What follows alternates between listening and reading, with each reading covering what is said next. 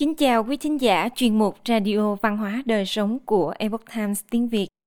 Hôm nay, chúng tôi hân hạnh gửi đến quý thính giả bài viết có nhan đề Một khi tơ hồng đã buộc, sẽ không thể nào chạy thoát mối hôn duyên. Bài do Xuân Hoàng biên dịch từ Epoch Times Hoa ngữ. Mời quý vị cùng lắng nghe. Tờ hồng của Nguyệt Lão dùng để buộc vào chân của đôi phu thê, dù cho hai nhà là thù địch hay giàu nghèo cách biệt, hay xa cách nghìn núi nghìn sông. Chỉ cần tơ hồng buộc rồi thì sẽ không thể chạy thoát, ắt sẽ thành vợ chồng. Vào thời nhà đường, ở huyện Đỗ Lăng có một người tên là Vi Cố. Anh ta mồ côi cha mẹ từ khi còn nhỏ, muốn kết hôn sớm nhưng nhiều lần cầu hôn đều không thành. Vào năm trinh quán thứ hai, Vi Cố đi đến Thanh Hà du ngoạn, giữa đường trọ ở một lữ quán tại phía nam Tống Thành. Thế rồi bụng có người mai mối, nói đó là con gái của Phan Tư Mã trước đây ở Thanh Hà. Người mai mối bảo Vi Cố sáng sớm hôm sau đến trước cổng miếu Long Hưng, gặp mặt người nhà họ Phan – vì cố như cầu được ước thấy sáng sớm hôm sau, đã vội vã khởi hành. Đi đến cổng miếu thì trăng vẫn còn đang treo trên cao. Anh nhìn thấy một ông lão đang dựa vào túi vải, ngồi trên bậc thềm, mượn ánh trăng đọc sách. Vì cố từ bên cạnh nhìn trộm, nhưng lại không hiểu được chữ trong sách. Bèn hỏi ông lão, Sách lão tiên sinh đọc là sách gì vậy? Tôi từ nhỏ đã chăm chỉ học hành, không có chữ nào là tôi không biết. Ngay cả tiếng Phạn tôi cũng có thể xem được. Duy chỉ có chữ trên sách này là chưa từng thấy qua. Chuyện này là thế nào vậy? Ông lão cười nói. Đây không phải là sách ở nhân gian, cậu sao có thể từng thấy được? Vì cố lại hỏi, vậy là sách ở nơi nào? Ông lão nói, sách của U Minh, tức là âm phủ. Vì cố hỏi, Vậy đã là người của U Minh, sao lại còn đến đây? Ông lão đáp, Là cậu tới quá sớm, không phải ta không nên tới. Phàm là quan viên của Dương gian đều quản chuyện của Dương gian, quản lý chuyện của nhân gian, làm sao có thể không hành tẩu ở nhân gian được vì cố gặng hỏi tiếp vậy ngài quản chuyện gì? Ông lão từ tốn đáp. Đại sự hôn nhân của người trong thiên hạ. Vì cố mừng rỡ, bèn nói. Tôi từ nhỏ đã mất cha mẹ, muốn sớm lấy vợ để truyền tông nối dõi. Hơn 10 năm nay, tôi đi khắp nơi cầu thân nhưng vẫn không thể như ý. Hôm nay có người đến đây mai mối cho tôi. Đối tượng là con gái của Phan Tư Mã. Chuyện hôn sự này có thể thành không? Ông lão trả lời, không thể thành, thê tử của cậu vừa tròn 3 tuổi, đợi đến 17 tuổi mới có thể tiến vào cửa nhà cậu. Vì cố bán tính bán nghi, tò mò hỏi, trong túi vải của ngài có gì vậy? Ông lão điềm nhiên trả lời, tơ hồng dùng để buộc vào chân của đôi phu thê chờ đến khi họ đã kết nhân duyên, ta sẽ lặng lẽ đem tơ hồng buộc vào chân của họ. Dù cho hai nhà là thù địch hay giàu nghèo cách biệt, hoặc là xa cách nghìn núi nghìn sông, chỉ cần tơ hồng buộc rồi thì sẽ không thoát được nữa. Chân của cậu với chân của cô ta đã buộc cùng nhau rồi. Cậu đi tìm người khác có ích gì? Vì cố nôn nóng hỏi tiếp. Thê tử của tôi là ai? Nhà ở đâu? Ông lão lật dở sách rồi đáp. Con gái của nhà bán rau ở phía bắc lữ quán. Vì cố lại sốt ruột hỏi. Có thể đi xem một chút không? Ông lão nói. Lão bà bà thân bế cô ấy đi theo bán rau. Cậu đi theo ta ta chỉ cậu xem chờ đến khi trời sáng người mà vi cố đợi mãi không xuất hiện vi cố dứt khoát rời đi cùng ông lão Ông lão thu sách lại, lưng đeo túi vải, cùng với vi cố đi đến chợ rau. Đến nơi, nhìn thấy một bà lão đã bị mù một con mắt, đang ôm một đứa trẻ 3 tuổi.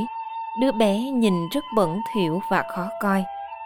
Ông lão chỉ vào đứa bé rồi nói với vi cố. Đó chính là thê tử của cậu. Vì cố nhìn thấy thê tử trước mắt thì rất không bằng lòng, thầm nghĩ. Kết hôn cần môn đăng hộ đối, ta xuất thân nhà sĩ phu, há có thể cưới vợ là nữ nhi thô tục như thế này sao? Vì cố tức giận hỏi rằng, tôi giết cô ta được hay không?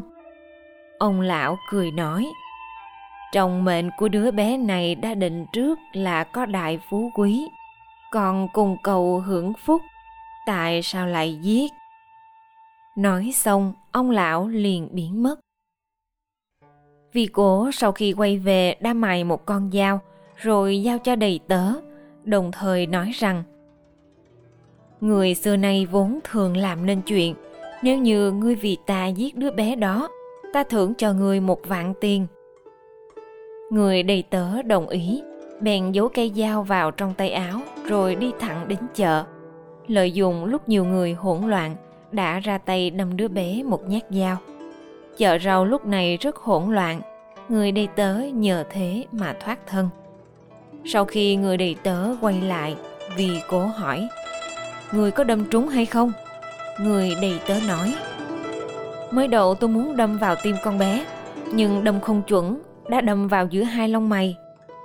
Về sau, vì cố tiếp tục cầu hôn mấy mối nhưng đều không thành công. Mười năm sau, Vi cố nhờ quan hệ của phụ thân mà đến được Tương Châu, làm dưới tướng của sâm quân thích sự Vương Thái, chuyên phụ trách thẩm vấn tù phạm.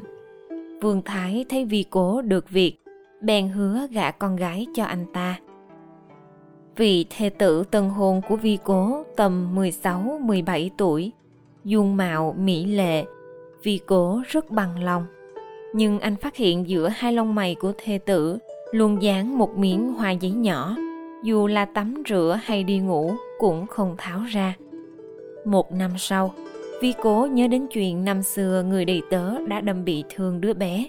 Thế là ép hỏi thê tử thề tử nước mắt lạ chả nói. Thiếp là cháu gái của quận thủ đại nhân, không phải là con đẻ của ngài ấy. Phụ thân của thiếp lúc còn sống là huyện lệnh Tống Thành, mất lúc đang nhậm chức lúc đó thiếp vẫn còn trong nôi mẫu thân và ca ca cũng lần lượt qua đời trong nhà chỉ còn lại một trạch viện ở nam tống thành thiếp và nhũ mẫu họ trần cùng nhau sống ở đó dựa vào bán rau sống qua ngày.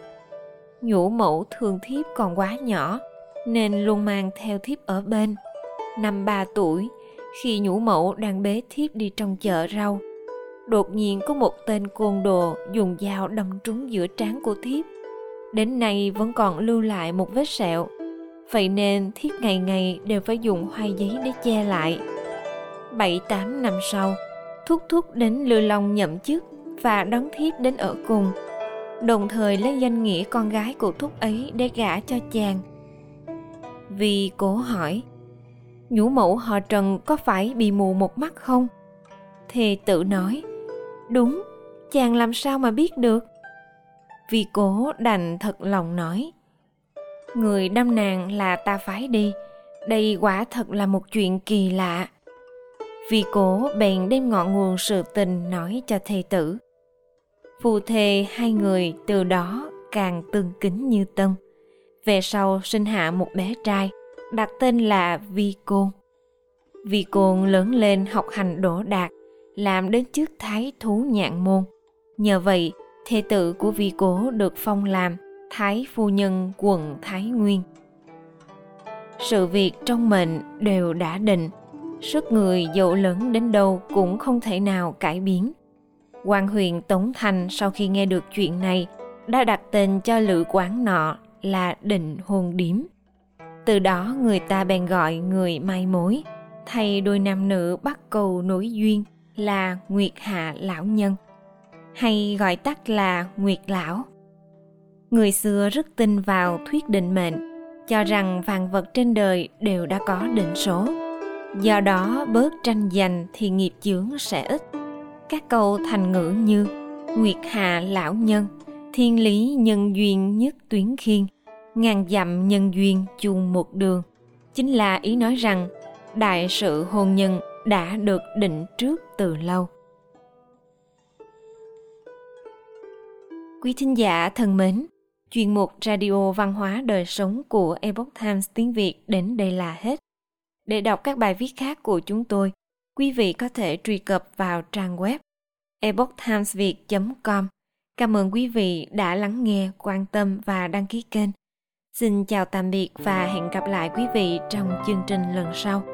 Kính chúc mọi điều bình an và tốt lành đến quý vị cùng người thân.